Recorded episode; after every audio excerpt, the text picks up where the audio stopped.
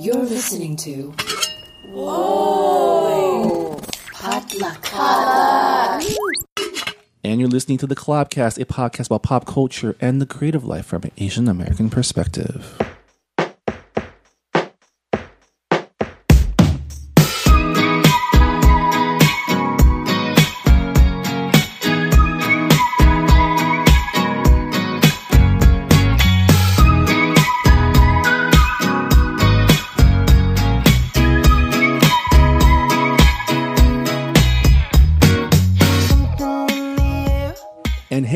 Welcome to episode 137 of the Collabcast. It is Monday, September the September 11th. Wow. Oh. Moment of silence.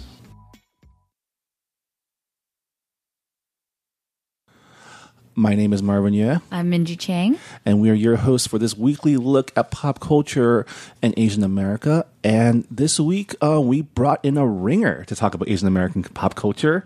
Uh, we have Tracy Lee, the lead editor of NBC Asian America, here in the studio with us. Hello. How's it going? We finally made it happen because we've been trying for months. I know, busy schedules. Busy everything. schedule. Yeah. Journalism doesn't sleep. It really Yeah. doesn't. Thank you for joining us. Thank you for um, Tracy me. is also a host of her own podcast, the Dawson Speak podcast. I've got so I do a lot of side projects because I just don't like sleeping. Apparently, Apparently. I so I host say. two podcasts. We just launched one of it. Yeah. So wow. Dawson Speak, which actually my deputy editor for NBC Asian America, he and I co-hosted together Nice. because I just we it's like we don't talk enough. So now we've got to talk about Dawson's Creek. Nice. And then um, and he's never seen it, so that's the that's stick. Yeah. So I've we're actually never we're seen it either, through so- it's like a classic teen soap, like So classic angsty. 90s teen soap, and it's great. And then the other one is um, it's a podcast called Bring It All Back, and it's about TV reboots and revivals. That's Nice. awesome. Yeah, I'm going to much listen fun. to both of them. now I'm like singing it in my, I don't want to wait. I just know it's, um, it's James Van Der Beek and the dude from Mighty Ducks, yes. Joshua Jackson, Yes, yes, yeah. yes. That's how everyone's Charlie like. Conway It's like, in my head. it's what Pacey, in and the in the show, Dawson, but what's his what's his name in the Mighty Ducks? He's the dude that sleeps with the teacher, right? Yeah, okay, that's a storyline that we had to go past very quickly because it's not a great storyline. No. But that was 1998 on the See, WB. it's hot. only- That's what I'm saying. I was like, WB, damn. Right? See, the only reason I knew that is because they made fun of it on Family Guy once. Oh, see, everybody referenced because it was such a such a cornerstone of the, the '90s culture.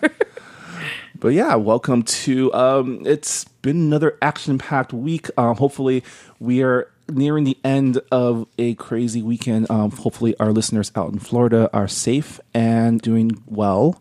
Um, hopefully, everyone in Houston still recovering after the the hurricane out there. Um, it's crazy. I was actually reminded that I was in the East Coast during Sandy.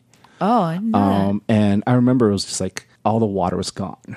Everyone bought water. Yeah. Before I got there, so I was like, "Crap, what am I going to drink?" But luckily, um, Sandy missed the Mid Atlantic where I was at. good. Where were you uh, in when I it was in? DC. Okay, Yeah. I was living in New York during Sandy, and it's just because you can only drink the tap water Yeah. in New York, and then of course you were not supposed to be drinking the tap water. So in New York, especially, New Yorkers were very like, "It's not going to hit us, it's fine," and then it hit us, and power went out all over Manhattan. Oh it was my crazy. God. Yeah. I, for, I forgot. See, there's there's. I was remembering Ike the other day because Jeff Chen mm-hmm. from Collaboration Houston, he was on my podcast. We were talking about all the relief efforts because he and his friends have been just working nonstop. But yeah, there've been a lot, and someone was just talking about Katrina like a couple hours ago. Yeah. with us. So it's it's been crazy. So it takes it's a it's a long lasting effect too. It's Yeah. like it hits and then you gotta. There's a lot of to normal. economic and rebuilding. And I mean, working in the news business, like, we're just constantly watching this was happening. And then, of course, there was just a, an earthquake in Mexico. And it's just like the And economy is tsunami taking a warning. huge. Yeah, that's gotten people freaked out out here too because, like, you know, plate tectonics and stuff. Like, Yeah. we're due. Apparently, Welcome to California, we've been, we've been due for like Stop the last doing twenty years. I know, yeah. We've been okay, but like serious moment though. People get your emergency stuff ready. Like I have a friend up in Oakland who is super on top of it. She shamed me in like a great way because she was really like, "No, this is you. Just it's better to be safe," you know. So she had all her stuff. Yeah, Oh, and for all of you guys here from like the East Coast and Midwest, do not treat earthquakes like tornadoes. It's the opposite. What is? I don't know what that means. Yeah, because you don't know when an earthquake is going to come. Like, not that it's like easier to deal with a tornado or a hurricane, but that's one of the things I realized. You just don't know when an earthquake is going to hit. There's not Yeah. like a bunch of buildup, and you don't see Right. weather patterns. Oh, also, you sometimes. Well, they say that there are, but it doesn't. It's not really accurate. Yeah, I mean, the most important thing when you worry about earthquake preparedness is to avoid things falling on you. So you want to be under things that are structurally sound, tables, things like that. You know what I think we should make? We should make some sort of like viral, funny, like emergency preparedness Mm. video. I just think that'd be a great um, contribution to comedy and to the world safety. I mean, we used to have those. I mean, if you play the ones we watched when we were kids, like Those are pretty elementary funny those if you are watch them. pretty funny these days. Pretty dramatic, Hey, Because everyone's dressed like in, as seventies. They have like when mustaches. you like, I'm gonna become Amy Poehler. I'm gonna become Leslie Knope and be like, "Hey, everyone, when you."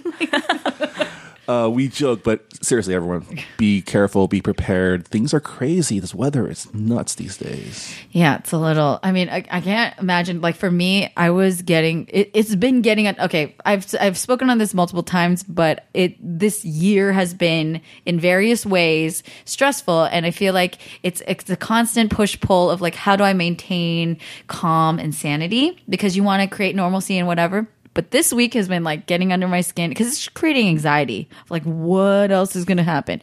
So, yeah, I'm sending you a hug, but also let's get a first Yeah. aid kit. Getting hit politically, naturally, Na- natural, Like- naturally. naturally, um, Marvin can't. English right now because he's so and also in my wallet. But anyways, um, every week we start off the podcast with a round pop culture roundtable where we talk about what's on our minds in the world of pop culture in Asian America. Um, this week, let's start with our guest Tracy. What's on your mind? So what's on my mind is this news I saw about Billy Magnussen. If you don't know him, he was in Into the Woods. He played the, the not very bright prince, I think.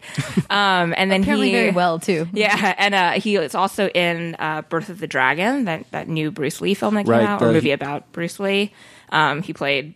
I don't. I didn't see the movie, so I can't judge. But he plays like the white guy who is. Yeah. Is he a made up white guy? he's like the white guy in that well, movie. speaking of made up white guys, And- Billy yeah, Magnussen's indeed. gonna play. I mean, he's gonna be in the Aladdin sort of uh, live action take. Right. They wrote a character for him. Um, he's some prince.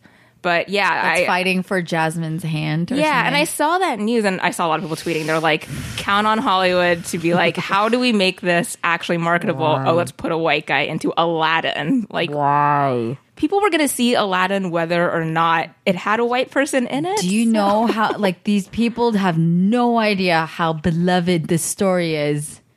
Everyone was gonna watch it. It's just so bizarre to me that they needed to insert this character. Like, And it's so obvious. yeah.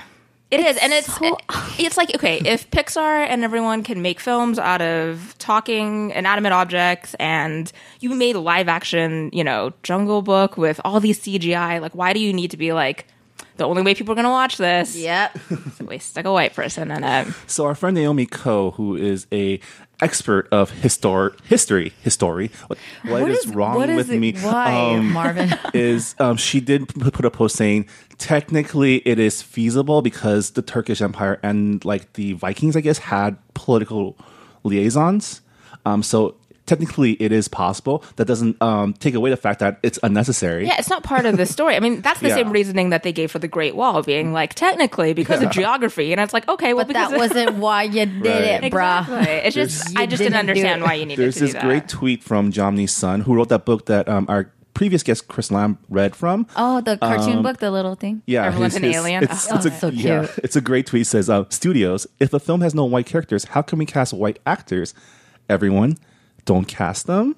And the studio says, "Yes, create white characters." Oh God. Yeah. Well, this is what we talked about with Justin Chon when we were when we had him on the podcast for uh, Gook, because he was talking about how that was a major obstacle or like a thing that he had to deal with, which was like that in order to get this movie funded or created, like people were suggesting literally point blank to his face, like, we can we add a character who's white so that we can have like not only white, a co- it's point like- of connection? I don't Yeah. know. not only white, but like, can there be like a white cop? Maybe Yeah. It's like it's like people of color are expected to relate to every movie and TV show and story about white people, and yet when you put people of color on the screen, white people are like relatable. they think, oh, white people are not going to relate to it, which is so not true. Because I have many friends who are white and are like, I'd love to see Aladdin without a white person. It just makes uh, I, and I You can can't- probably cast a Dawson's Creek with multicultural people, and it's still Oh. just as juicy and good. That's a nice plug for I think today's episode of Dawson's Speak that one up. We recasted Dawson's Creek like in a wait. I 2017 on revival. I want to be Joey. I, I want to be Joey. I swear to God, when I was a teenager, I was like, I could play Joey. I'm that tomboy that's all angsty and like, I love my best friend and I don't know what to do. Because that's the thing about revivals. In 2017, you can you don't have to just make an all white anything. Yeah. Let's and do it, it. gives it a different dimension. But like this is just so unnecessary and it's just baffling to me because clearly these people they are very much out of touch because they have not been clearly not paying attention to any sort of mainstream conversation because this controversy has been in the mainstream for quite a while. Enough people have spoken out about it. So now I'm just like, you're just dumb. like There's probably some dumb. executive at Disney or ABC or whatever that's like looking at the cast and saying something's not right here.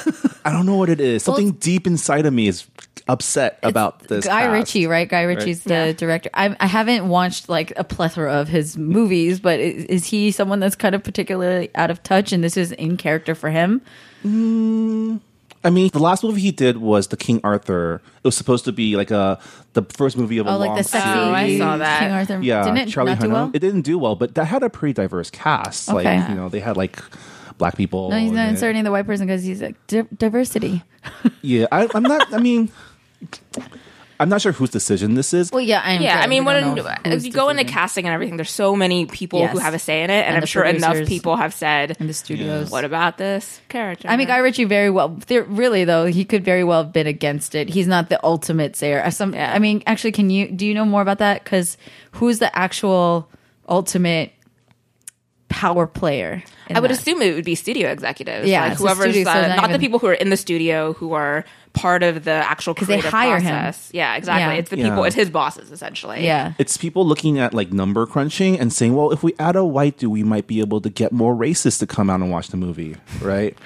Or I think it's maybe it's an attempt to broaden appeal, but it's just done in such a bad way. Yeah. Yeah. Which is Yeah. frustrating because Disney and ABC have never had a reason for me to doubt them before. They've Right, done right, quite right. well with diversity out of networks. they're like the leaders like- of like mainstream diversity. Yeah, So seeing this, is just like who decided this and why? I'd love to know why. Well, now that's. I feel like that's your next, just like investigative. Right, I'm gonna start calling like, them What's up. up? I Let's feel like yeah. There's like there's there's some. I feel like there's now added pressure on this dude. Uh, what's his name? Steve Magnussen. Billy Magnussen. Billy Magnussen Yeah. to like to, I wonder if he's gonna.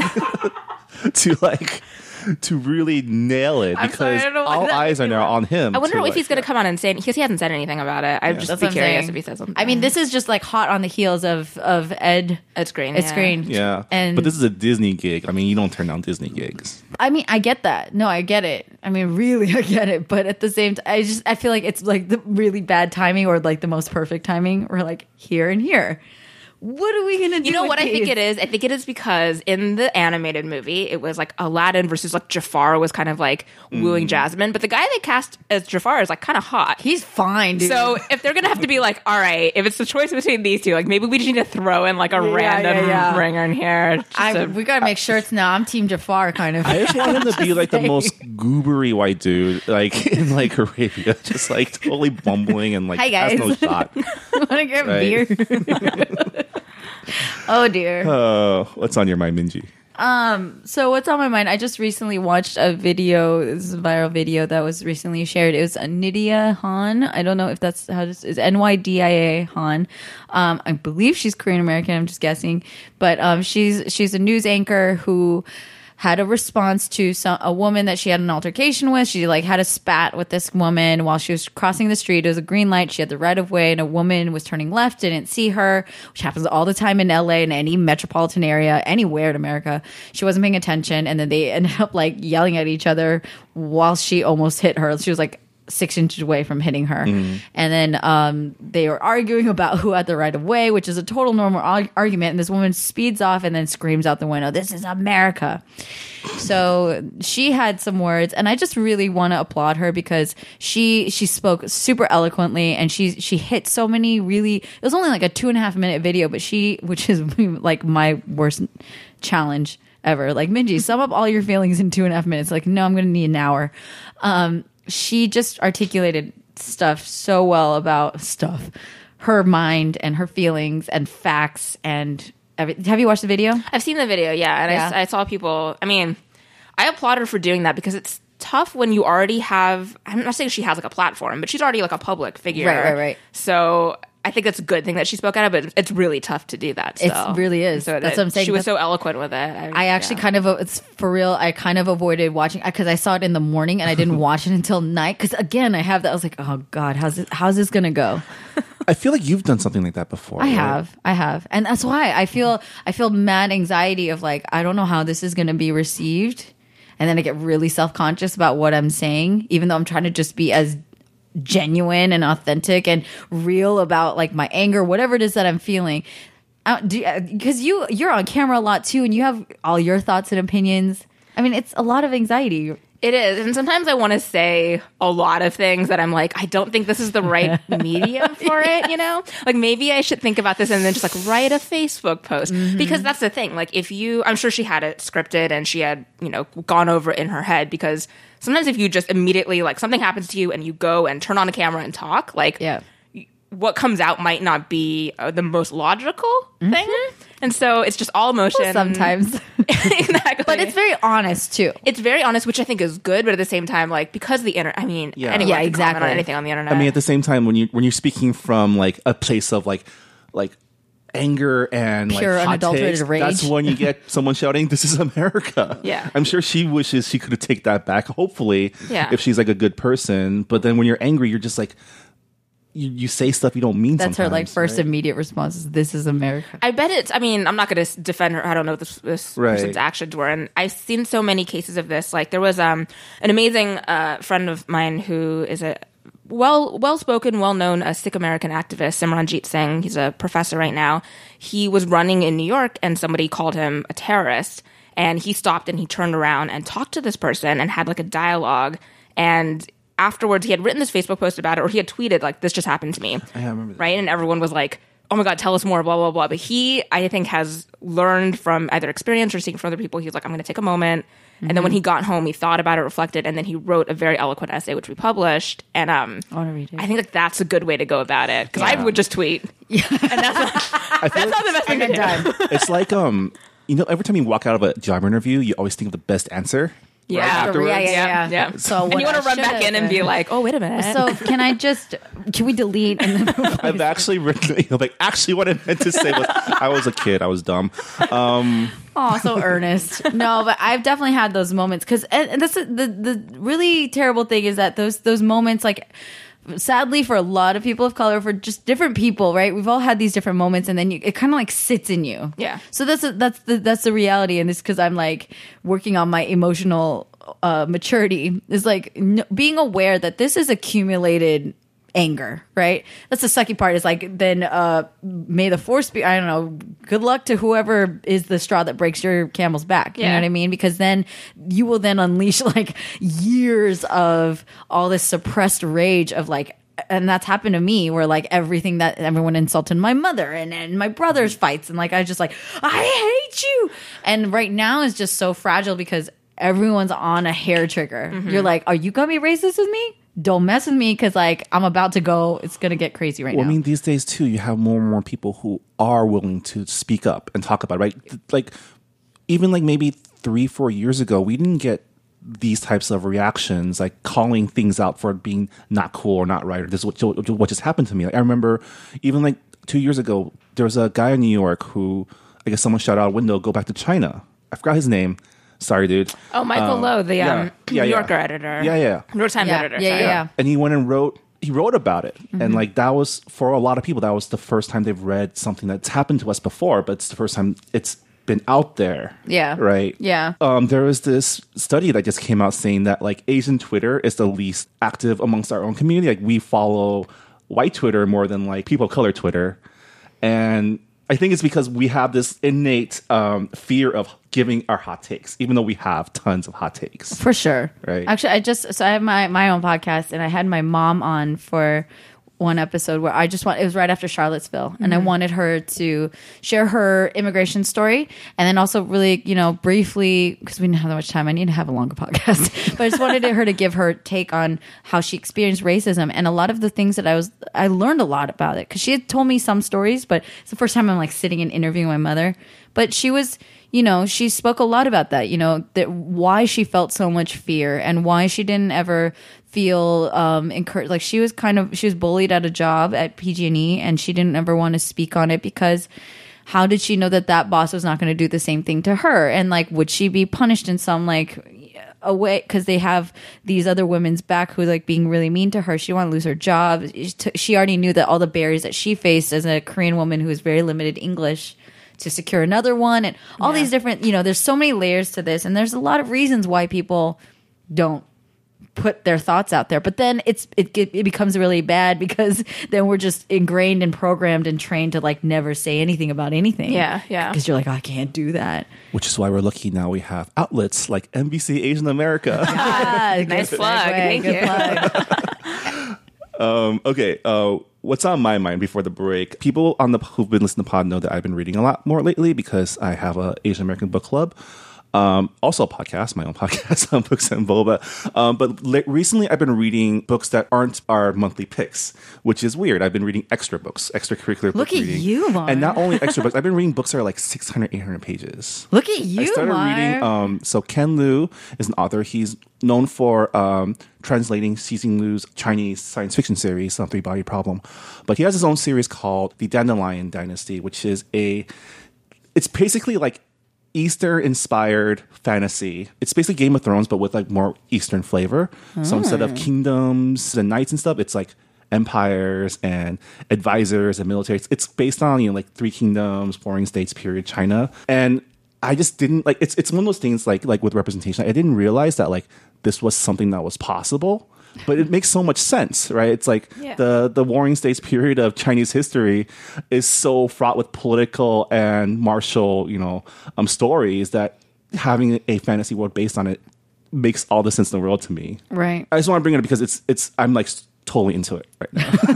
Did I read correctly that that is like option for a movie or like it might become a movie i was or just about series to or something? say it should I'm be not sure. It did. It won like all the awards um, Yeah. in 2015. Won the Hugo Award, Nebula Awards. Like it's definitely. Um, I think the Three Body Problem might be option for a movie. Okay, I saw some buzz around like the Yeah. I mean, I feel like it's just it's ready to like Yeah. it's the way you're describing it. It sounds like it's ready to be turned into a movie, It's coming sooner. and then or everyone later. have their hot takes Yeah. on that and be like, "Why didn't you get this person?" But yeah, I mean, this, the first book is about rebelling against the empire and building of a new empire. The second book's all about like court intrigue. So empress, consort, su- succession. It's it's super like I sound I feel really nerdy talking about it. But No, I love it. It's like really. Um, it's like um, you know how growing up, I'm sure I don't know how you guys were, but you know you watch the dramas that your parents watch, and most of them are like historical dramas. Mm-hmm, So you get used to these tropes, right? Like empresses, emperors. I didn't. Like, that was actually a new thing. K dramas were were much more about dainty kisses that linger in the air. But weren't real kisses, and I was like, "Learn from Dawson's Creek." No, I totally know. Like the um, I just remember all the princesses, and then Yeah. the yeah, yeah. I I I feel it. yeah. That's dope. No, and that's what I'm saying. Oh, so my best friend's Chinese American. So I say I'm Koreanese because we grew up a block away from each other, and we would like we would involve ourselves in each other's cultures a lot. Like she ate all the kimchi, and I watched a lot of like the, her Chinese uh, because we lived Yeah. across the street from a Chinese market. Next door to a Chinese video store. Yeah. So we would borrow movies like Pretty Woman with like Chinese subtitles. Nice. But like I, I kind of absorbed her culture, and I was just we would always note on this. We're children, but we're just like always kind of noting how different things were. Because she was also into K-pop. She was into '90s K-pop, Mm. and then I was like, "How come you guys don't have any boy bands?" like in my head, I was like, "I'm not into any of your music," and she's We- like, "We don't have stuff like this." no, we we had boy bands. well, she said no, There's one not as, that like- that she didn't think was like. we not had as the We had the. Tiger Team. We had L.A. Boys. F4, our F4 Ah, from our F4. version of Meteor Garden became a boy band. Very cool. F4. See, hidden gems. And then they got sued by the the um the Did they? I owners never- of the Flower Four brand, so they had to change their name. Interesting. See, there's so much that we just don't know that we don't know. I didn't know that there's so many dramas on like the Empresses, but that totally makes sense. And it's funny that Koreans we have all these dramas, but like it was actually later after my in my 20s when they were actually making this really really popular K drama that was focused on um you know the, all the dynasties. Like, Yeah. I was like, how come this? Why wasn't this a thing? I think we are just trying to recuperate from the Yeah. wars. I also bring up um, Asian books because just this past like couple months, there's been a lot of like Asian book deals, right? L- like Tracy said, books that have been optioned or, or being made into movies. Just just recently, they're making um, Jamie Ford's book um, on the corner of I forgot the name, but it's being produced by George, George Takei. Takei. Yeah. Um, to the Boys We Loved Before by Jenny Han that's being made into a movie. Um, There's this movie. There's when you brought up your book, I was just thinking of Michael Lewis because the the book Flash Boys. Oh, right. he was right. like resurfacing that conversation. I was like, damn, because I was like, man, Sony just. This was in 2014 when that whole email debacle Yeah. thing happened, and they're like, man, they're dealing with it all over again. Yeah, what's funny? So that conversation happened at um like an event in DC, and it, I think someone asked him like, "What's the status of this movie?" Yeah. and he basically was like, "They don't want to make a movie with an Asian lead," and then moved on from that. I was like, if I were there, I would follow up and be like, "Let's circle back to that." but then Yeah. enough people That was have been Aaron writing Sorkin about who it. said it. So I actually, no. I actually read Flash Boys, and like that character isn't the most interesting character, but it's a very like it's Isn't he like an important, char- like the focal? it's an point? important character, and like Michael Lewis books have been made into movies all over the place, like Moneyball, The Big Short, um, and the Flash Boy story itself. It's about high frequency trading. It's super boring, but he writes in a very interesting way. But there's a lot of characters in there. Like he can easily build an ensemble of like other more popular white dudes. There's to- easy white people Yeah. to cast. Um, I mean, There's always like- more white people Always. to cast. Brad Katsuyama, the main character, isn't like the most good looking dude. He's kind of just like, you know, he just looks like Asian banker guy, you know? I mean, but it's funny. It's um, the original email that was leaked from Sony was Aaron Sorkin telling people that he doesn't believe that this movie could be made because there are no leading Asian men. Yeah, That was was that was his original right? thing. Yeah. Yeah. so it's just interesting. It's funny to like again fast forward three years and then see where we're at with like how relevant and how much has changed, right? Like to say, what would he say now? Maybe he would say the same thing. I don't know, Well, but just last year, he was he had his woke moment where he realized, wait, I have privilege as a white writer. well, that Oh yeah, I remember that. I remember tweeting. It's when I get in trouble with tweeting. I remember tweeting like, "Hey, remember that time you said in this email?" And then I moved on from it. But yeah, I'm not gonna let people forget. This is why Twitter kind of overwhelms me. I'm like, this is a rabbit hole It's of too like I will never Yeah. get off of it. I'm going to say a lot of things I probably don't want to like have on record. Bye. So I just stay off. Michael Lewis adaptations have a track record of being hits. yeah. And the fact that they had to cast an Asian is what railroaded this is such a like a really not ready yeah It's just a weird excuse. yeah That can't be the reason. just keep going. If it's and especially if things are well written, there are actors out there who are ready to act. I'm telling you. Okay, just like my last comment on this is that there's a lot of movies where the actors get blamed. I'm like, listen to the words that they are saying. it's a lot of the writing, okay? I'm just saying, like, you can take a terrible piece of writing and you put the best actor in it, it's still gonna be terrible. So don't blame the actor. Those parts I get very defensive. So Yeah. I'm saying you could still save it and you get a good solid actor with great writing. You got yourself a hit and now you're just making a whole new generation of Asian American superstars. Boom. it's just another incident to show that we need people on all levels it's not just actors we need people in the executive office people in the writers room and people in the the stage room the green room the trailer the actors the talent the talent There you pool, go, there you go, pool. there you go. i got it Nailed it. Oh, okay. Um, we're gonna take a quick break um, before coming back to talk more with Tracy about NBC Asian America and covering and covering Creek. Asian America. we'll be right back.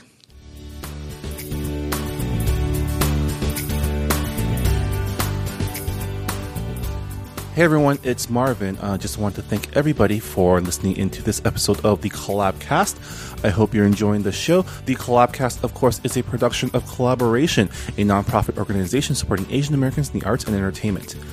Discovering, developing, showcasing, and connecting the creative talents of the Asian American community in North America and beyond.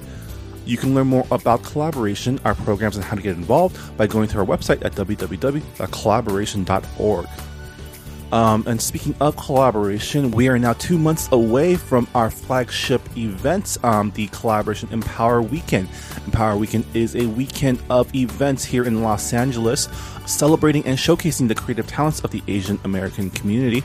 The weekend starts off on Friday, November 3rd, with a comedy night and social followed up by our third annual Collaboration Empower Creative Leadership Conference taking place on Saturday, November 4th. Um, the Empower Conference, of course, is a day long event featuring panels, workshops, and mentorship sessions with top industry professional and talents from the Asian American entertainment community, including producers, directors, filmmakers, artists, actors, and creatives of all sorts.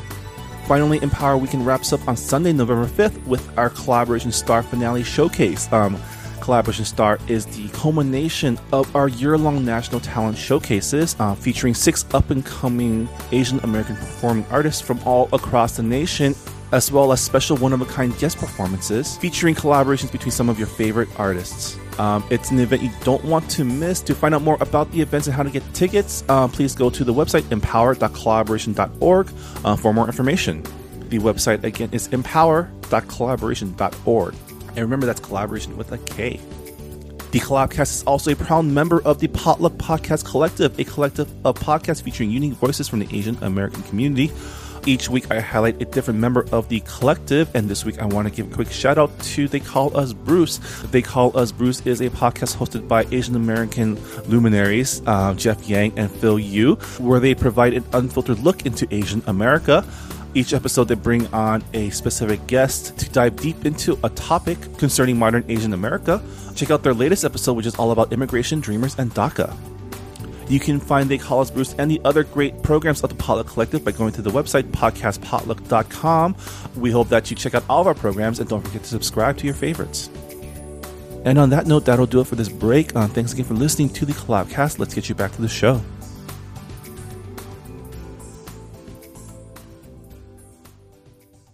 And welcome back to the Kollabcast, episode 137. I'm Marvin Yueh, I'm Minji Chang. and we are here with our guest, Traci Lee, the lead editor of NBC Asian America and host of Dawson Speak. And sorry, I forgot your last Bring it all back. Bring it all back. Yeah. I like that. That's a great title. Yeah, my um, co-host uh, Alaman Johannes, he uh, worked at NBC Out previously, and we and I, he and I were just talking about he loves TV and is so much smarter at me about talking about it. And he's like, "I want to do a podcast," and I was like, "All right, let's do it." Very nice. I don't need to sleep. Let's go.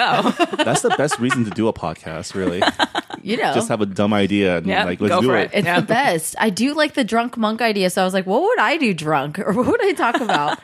Probably feelings, but then feelings when you're drunk is a whole other Yeah. thing. I think it'd be really mm. funny. That'd funny. be a whole other. I think it'd be other really thing you're diving funny. Into. We I think you need to sit down and watch something you don't like or you haven't which is Yeah. a lot. or of you haven't stuff. watched before because you think you won't like it.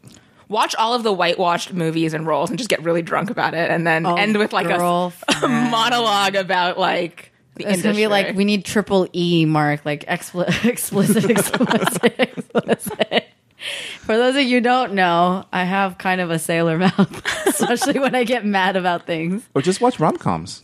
That's your that's your jam, right? Well, the funny thing is when you watch rom coms now, there's so much more that like okay, some one of the things that my friend brought up and we I watched part of it was she's all that. Mm. And I was like, this motherfucker trying to like, what is he doing? I went off about Freddie Prinze Jr. and you're like complicit about that.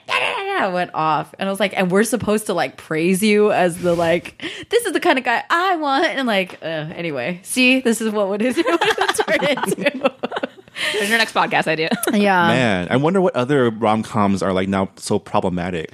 Well, there's there, whatever. Do do Ten Things I Hate About You holds up? Does that hold I up? love ten things I I, hate. that. About- I, I love rom love, I love rom coms. I, I have like all of them pretty much. but some of them you just notice things that you didn't notice when you're like 15. Yeah. Yeah. Um, but Traci, you're on the front lines in covering not just Asian American pop culture, but like the hidden stories of Asian America through NBC Asian America. Um, how did you like? Yeah, how did you get started? Like, like how did how did it come to be? Because I'm I'm sure like I have I have friends um, in different newsrooms, and they all talk about the struggle of even like pitching an Asian American focused story, Yeah. and you you're able to create this whole like outlet. Yeah. Much. I would say that the struggle is definitely still real for us. What's funny about um, NBC Asian America? So it started in 2014. Uh, I was a producer for MSNBC at the time, and complaining on Twitter about the lack of Asian American coverage, and I was having those same issues. I mean, I worked on amazing shows and with amazing producers, but like with casting anyone for a movie, you have to get your pitch approved by a lot of people before it goes anywhere, especially on TV. And so I was getting really frustrated. Um, in 2012, when I first started with MSNBC, I would do a lot of coverage about Asian Americans in politics because 2012 election time, it was relevant. And I would pitch all these things that were finally getting picked up, but there wasn't a lot of opportunity to do that on air on MSNBC at the time. Um, just because you know you're going between breaking news and you got to cover hurricanes and all those things, but then okay politics and it was just a never ending news cycle. Yeah. And so 2014 was when this uh, the company was like, we need an Asian American section because they had a Latino section at the time. They had a partnership with an African American news site, and a lot of folks were saying saying for a while, what about Asian Americans? Where do we fit in? And we are the fastest growing, Yeah. you know, racial group in the country. All those kind of stats that people know about. Um, but there was no place for it. And so finally, the company decided after lots of conversations I was not a part of that they were going to launch this site in 2014 um, under a different editor. So I just started freelancing because I was like, I know I'm working um, on MSNBC, but still part of the company. And they said, you can write, but you have to do it on your off time. So I would work like from, I, I, at the time in MSNBC, I was working 6 a.m. till 2 p.m. And then after that was done, then I would blog for NBC Asian America or I would pitch Wow. features and do stuff on the weekends. The hustle. I know, but I was like, I really want to do. I want to write. I want to report. I want to tell these kinds of stories. And then finally, in 2015, the editor um, had another job opportunity. She left, and there was this opening, and I was like, I could do it. Nice. um, and then when I did finally, I had like a little audition trial period, and then finally applied, got the job, and then realized like, shit, this is a lot of work. Like, Yep. Yeah, Right. You said that. Um, so you manage a lot of freelance writers, right? A lot Yeah. of um, a lot of people because looking at like the number of outlets who report on Asian American pop culture, there's not a lot, and there's even few that have like the um, the the weight of an NBC, Yeah. right? Because a lot of them are blogs. Yeah. You know, you, you have hyphen, you have core. I guess is kind of making a comeback. In They've been ways. blogging somewhat regularly. I think what's um and I, I am a huge fan of the bloggers. Like mm-hmm. I'm really good friends with Jenn Fang mm-hmm. and I love Phil Yu. Like I, all the bloggers, I, they're what's informed our work. But I, in my conversations with them, they always say like they're not journalists, and they'll say that up front. They're like, mm-hmm. if they called the police station and were say, "Hi, I'm like so and so from Angry Asian Man," they'd be like, "What?" but if I call and say I'm from NBC News, they'll be like, "Okay." Like, Right. and plus because I have a journalism background, my deputy editor has a journalism background. Um, we we want to make sure that we're doing original reporting. So like all of our articles and everything, 100% has to be originally reported. Um, we don't. I mean, not that there's anything wrong with people who blog, but when we're NBC, like you got to pick up the phone, you got to get original materials and stuff like that. And there's I, at the moment, quotes yeah, there's no other news organization that has sources resources like this dedicated to covering Asian Americans. But we do work with um, a lot of freelancers. Yeah. Yeah. I mean, I just like okay, this is so LA and Hollywood and actory, but um, I have done scenes from like the movie newsroom or like you Yeah. like, and it's kind of like in that. I, I love and I used to watch the news because I just I'm the nerd kid that like watch the nightly news with my parents because Yeah. I just want to know what's going on and kind of researching that background of like how much due diligence you have to do and how much work it takes because for me as an actor and doing my my research right I need to that's my job is if I'm playing a reporter I need to know what urgency and what um, is at stake and Yeah. all those details right and so in that research I was just fascinated because it is so cutthroat Yeah. I feel like, and it, there's like I love. There's an element of being cutthroat. You're always fighting for eyeballs, so you have to kind of always figure out what's priority or what gets that Yeah. headline or what gets the this section of the you know of the homepage or mm-hmm, whatever. Mm-hmm. So is that like is is it? I mean, how do you just deal with that? Because that's like your life every day, Yeah, right? it's a it's a lot, and I think the internet. I just sound like an old person who says the internet has made journalism not complicated but very competitive to Yeah. a point where like. I think that the internet has done great things for news and media, and it's absolutely necessary. And like, I'm 100% into digital. Obviously, that's my job. But at the same time, like, I'm not a stickler to being like, we need print still. I think print is great, but you do need to be competitive. However, it does cause people to be sloppy reporters sometimes. Yeah. So you do see people who don't want to pick up the phone and Yeah. make a phone call. They rely on other people's reporting. Well, if that other person's reporting is wrong and in journalism, sometimes your reporting is wrong or things change. Right. You're not updating your story and waiting for that person. All of a sudden, you're wrong. Yeah. And then that's your reputation. That's your Um, reputation. You're yeah. misinforming people. Exactly. Because I've seen people like blatant things. I was like, over time, obviously, we've consumed so much media at this Yeah. point, right? And I've seen different articles where I'm like, that's not even that person's name. Like, I swear to God, I read it in like, you know, Yeah, a reliable absolutely. source. And like, that's the thing. It's like, when you, what's your source? Like, how do you know? And like, that's Mm-hmm. the Internet of Things is like, well, maybe it's true. Yeah. Yeah, yeah. Maybe that's accurate. I mean, there's there's this push to get more like internet literacy into schools as like a class, just because it's really easy to read something and assume to be true. Because internet, the internet creates transparency and it creates a, a, a more free flow of information. But there's more information, and I and, and I, I do see sometimes I'm reading you know um, an article where the only source is another article.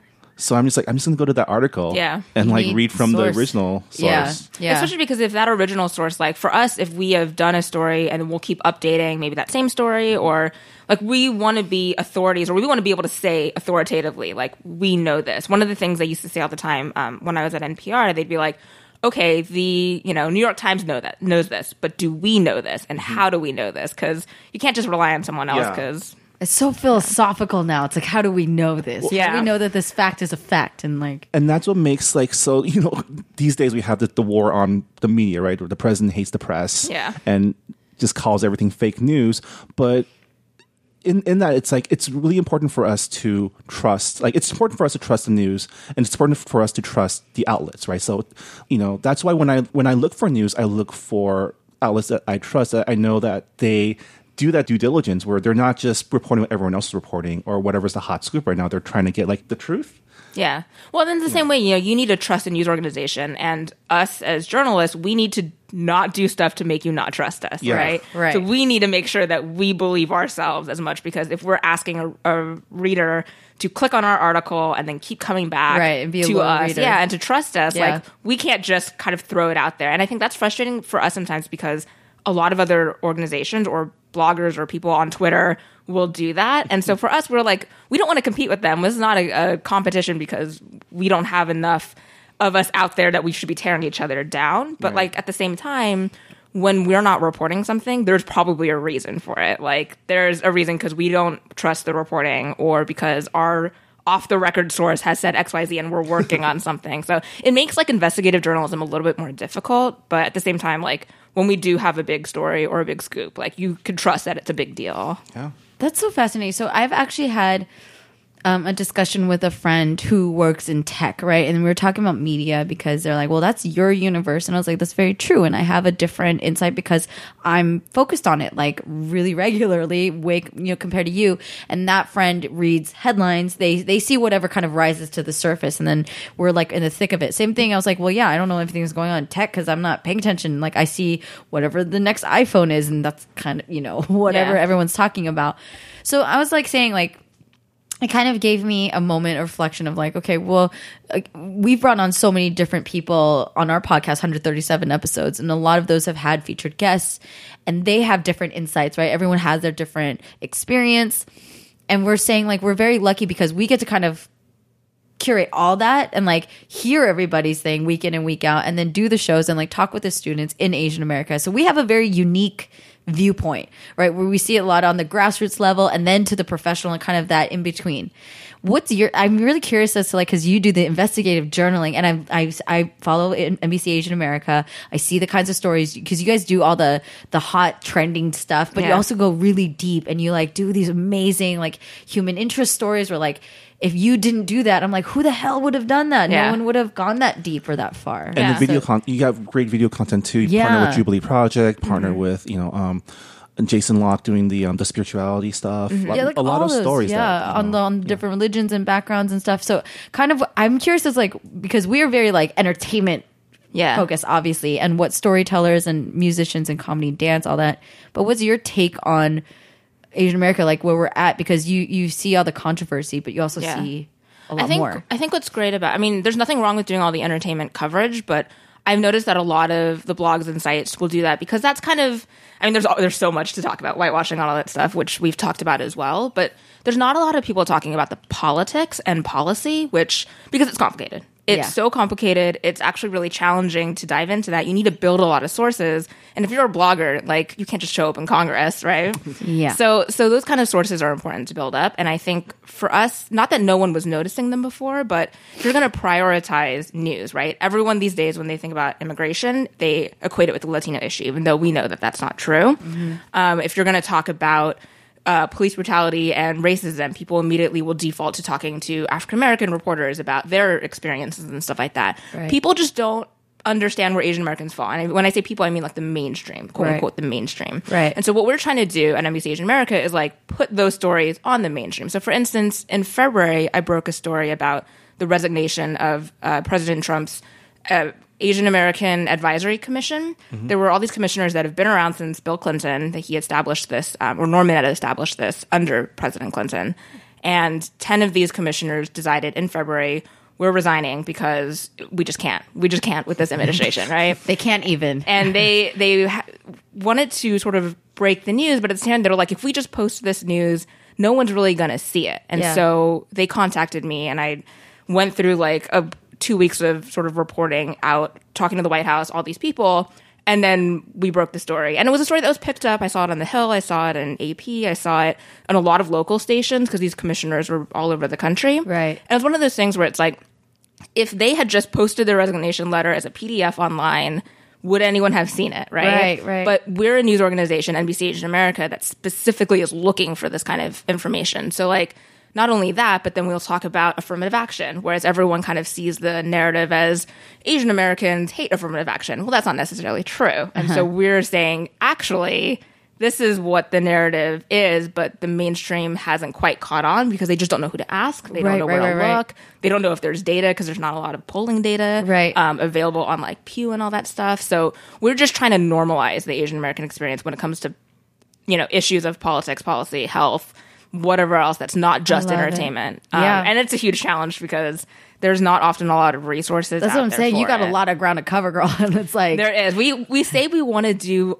everything Asian America, but the same time, if you're trying to be everything for everyone, Yeah. then you're not really doing your job. So Yeah, but the fact that your your outlet has a Asian American news desk is something that is still I, I I don't know why there's not more. yeah. You know, because there are issues that are uniquely Asian American that that can have more nuance from an Asian American Yeah. um, perspective that is being lost because, like, like you said, people think immigration is a Latino thing. People think poverty is a black thing. Yeah. um, where it's also a very Asian American thing too. it is in New York City. Um, the I think it was a report either earlier this year or last year that said like in New York City itself, the minority group that is most impoverished are Chinese Americans because of the elders who live in Chinatown.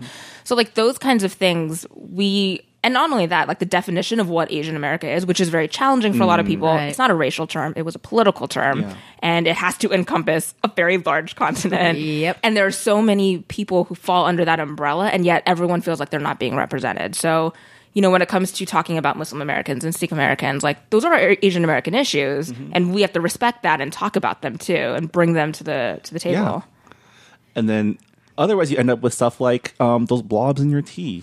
Oh God. oh my God. I, didn't honestly feel didn't- like- didn't open it. Exactly. She just walked down the street and was like, "Hey, this this place." I did not open tea that. I was like, I'm not reading this. Did you see the um? so many things wrong They, they they showed the original text of the article and what Yeah, all the now, edits. No. and like basically it's a completely different article. And see, it's those kinds of things where it's like, and not that I've had to stop people from publishing stuff at NBC that's offensive, but like there have been times when maybe a reporter or a writer will write a sentence in there, and then I'll read it and say like. You know, maybe we should not refer to this because I don't know if you know the history and the context. And then they'll be like, oh, I didn't know. So we just try to be a second pair of eyes so stuff We're like, that doesn't we're, happen. We're not really calling it the Far East anymore. Oh my god! They said Oh that, they said that Boba washed up on the shores of the Pacific, and I was just like, "Dear God, please don't make it stop." She just wanted to read it. I was like, I'm not. This is gonna. I have enough things that I'm upset about right now, Yeah. so I have to monitor this stuff. I'm like, Yep. protect. It's self protect. It's preservation. Oh my dear goodness. Oh my gosh. Well, because like, and even honestly, on the entertainment front, like. it's interesting because in the community we know like we have a general sense because we have so many events and so many blogs and so many things that we consume.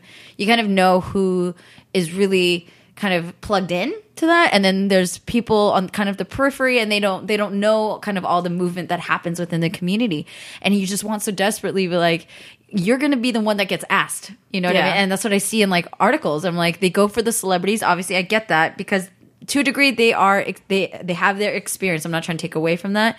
They're the ones in the the industry. But then there's all these other like for us we're like even like further removed. We're like way back there, but we're doing a lot of things to kind of galvanize the community and create relevance and, co- and context so that, because like for me, again, I'm totally into the entertainment thing, but I didn't know a lot of Asian American history. I didn't know uh, like the full story behind Vincent Chin. I didn't know the full story, even with the LA riots. And I grew up in the Bay, like right there, but I, you know, I was so young when it happened. And so I didn't know. And like, that's all really important stuff to Yeah. have under your belt when you are going to speak you know intelligently on the asian american experience and whatnot and there's still that disconnect you know what i mean Yeah. so i feel like we're still trying to fill in those gaps I think that that context is important. Context for us, like we say we're a news site, obviously, but at the same time, like we want to fill in the gaps for people. So, for instance, um, like I had somebody once who said to me at an event, she was like, you know, I have my son who's 13 years old. Like, I, sometimes I force him to read these articles because I feel like he's not going to get this education in school because he's not going to get ethnic studies, Asian American studies, unless he takes it as an elective in college. For sure. Whereas, like, we need to start educating people now with all of the news out there. Like, let's start putting this information in front of people right now in a place that is somewhat easily accessible. Right. Like, what I want people to do is click on an article that we'll do and then all of a sudden be like hit in the face with some like context, which is we've done that before with like our incarceration stories. We did that with um, a Chinese laundry story where people were like, I read, I would read the Facebook comments and they're like, you know, I clicked this headline and then all of a sudden I like got schooled in Asian American history and I wasn't expecting it, but that's cool. And I'm like, yes, that's the that's what we want. thank you that's when you're like i liked reading the comments thank you very much Yeah, I read. Oh God, comments. I that's know. a whole other story. but this is where there's a reason why everyone says don't read the yeah, comments. don't. and it's important to get people to start talking and thinking about race, right? Um, Ta-Nehisi Coates just had a really great article in the Atlantic where he talked about Trump winning, but in terms of like his whole um, deal is about race. It's about white supremacy and the history of that in American culture, and how people just don't like talking about it. So they they they make up like, oh, it's economics, it's culture, it's it's not race because we're it's not it's not because of Obama. we're so right? beyond that we're so beyond Yeah. it's 20 Yeah. whatever whatever the year is they'll insert the year like we're so it's not even about that but i'm trying to i'm trying to figure out how to even articulate myself on that too because i'm only coming from my experience and my set of eyes and what i've been educated on there's still so much that i don't know and i grew up in the bay where i felt maybe even kind of lazy about it to be honest i think looking back i think because i grew up in such a diverse area i think like whatever i i don't know what i believe like through osmosis like i'm just really cultured you know what i'm Yeah. saying but and, and to a degree it's true because you're just exposed to so many different kinds of cultures it's right there but also if you don't know if you don't dig deeper mm-hmm. it's going to be still a very superficial understanding right Yeah. and then you're gonna you're gonna walk around feeling like oh well i get it and like no you don't. Yeah. and even then it's a it's there's a history in the Bay Area, right? That's where the first Chinese immigrants came in the Exactly. 1800s, like post Civil War 1800s. is That's why I went to you know? Angel Island. I went there to hike with my family, and then they, my mom schooled me on it. She was telling me all about this stuff, and then we went into the um, the structures where they did all of the paperwork and all the where they were held, and I was like, I had Yeah. no idea. You know what's interesting? I mean, I grew up in Sacramento, which is a very diverse city, um, and I never really thought about it either. But then when I got to college and took that Asian American Studies elective course, and then learned about Vincent Chin and all these things, I had that moment of like, oh my god, I don't know anything. and I think I have to still admit to myself, and I think this is one of the things about journalists that like, you can tell what makes a good journalist when someone says like, I don't know about that, instead of just trying to make it up or Yeah, something. yeah, like yeah. they're very honest to say like some of our best reporters if they're on air and someone asks them a question rather than trying to spin it they'll just say like honestly i don't know that but here's what i know from my reporting because you cannot know everything and in asian sure. I'm, I'm still learning like For sure. that's what i love about editing the site it's like you can learn about a lot of things because we have to fact check everything ourselves like oh i didn't know about this legislation or about this historical moment like Right. I, I didn't. I didn't learn that at all growing up, and then all of a sudden, now I'm like every day I'm learning about it, which is kind of cool. Very cool. um, one of the things I was really curious about, because for someone who has to like create and consume so much content day in and day out. Do you have anything that like sticks out as like your favorite? Was either like your favorite interview? Because I know i i love because I follow I'm friends with you on Facebook, so I get to see all the things that you get to geek out about, which is so fun because you're just like, well, you know, you work so hard, you want to have it be enjoyable. Yeah. So it was like, who is like your favorite? Like, yay, this is my job moment. Oh man, it's so. T- I mean, I've gotten to interview a lot of people that I really admire and really love. Um, my most recent favorite interview was probably Ross Butler. he's not, he's, I've interviewed him twice now. Once for um, an event, and then once I did an interview. We played like a game of twenty questions, um, Nice. and he was just so game to talk. And like you can, I can always tell when people have talking points prepared. Like it's, you could just tell when they have their talking points. Um, that was very true for like press junket. So when I interviewed Zhang Yimou, Matt Damon, like you can tell there are there are talking points. yeah. Um, but people like Ross Butler, who not that he isn't super media trained, but he's not he doesn't do interviews a ton, right? Yeah. So he's very relaxed, and you could tell he's very relaxed. So I love those kind of interviews. Um, one of my first big interviews I did back in like 2015, I want to say 2014, was um, uh, Awkwafina. I love. I interviewed. Nora, and it was just the best time because, yeah, it was so like free flowing, and we spent maybe like an hour just talking in her apartment, and then we went and hung out with her grandma. Who um, speaks Cantonese and I speak Cantonese, and so she gave me dumplings and we ate rice and just bonded about Oh, like it. Chinese restaurants. Yeah. and she like was so open and ta- to talk to us because like and afterwards Nora was just like, "Oh my god, my grandma loves you. Like she's going to want you to go back and eat like lunch all the time at her house." So, just like building that rapport and getting to be like, "Oh, that was a really cool interview." And I Yeah. interviewed her before she got all these, you know, movies and everything, so it was like really cool to kind of see that happen. Um, it's just really cool to be able to talk to people that I admire and love. Yeah, like some people are like, "Oh, when you go in an interview, like be professional and calm." And I am professional, but I also will not be shy about being like a fangirl because Yeah. you want to be able to love the things that you're investing your time genuine. into. Yeah, I think- and that gets the person to talk to you more genuinely too. because there's scary fangirling, and then there's like Yeah. really just like, dude, I'm such a fan, Yeah. and you do amazing work, and I, w- I can't imagine anybody being like, oh, why are you saying that to me? Stop it, get away. Like, no, there's like, thank you. you yeah, know? I mean, if, you know, do a little bit of research about the person, obviously, but being able to refer to the work that they've done Yeah. or something they posted on social media that you really loved, like that's just it's a fun way to build rapport. And oftentimes, you get what five, ten minutes to talk to someone, especially if it's a press junket. You want to make sure you like make the most of that time. I'm learning so much.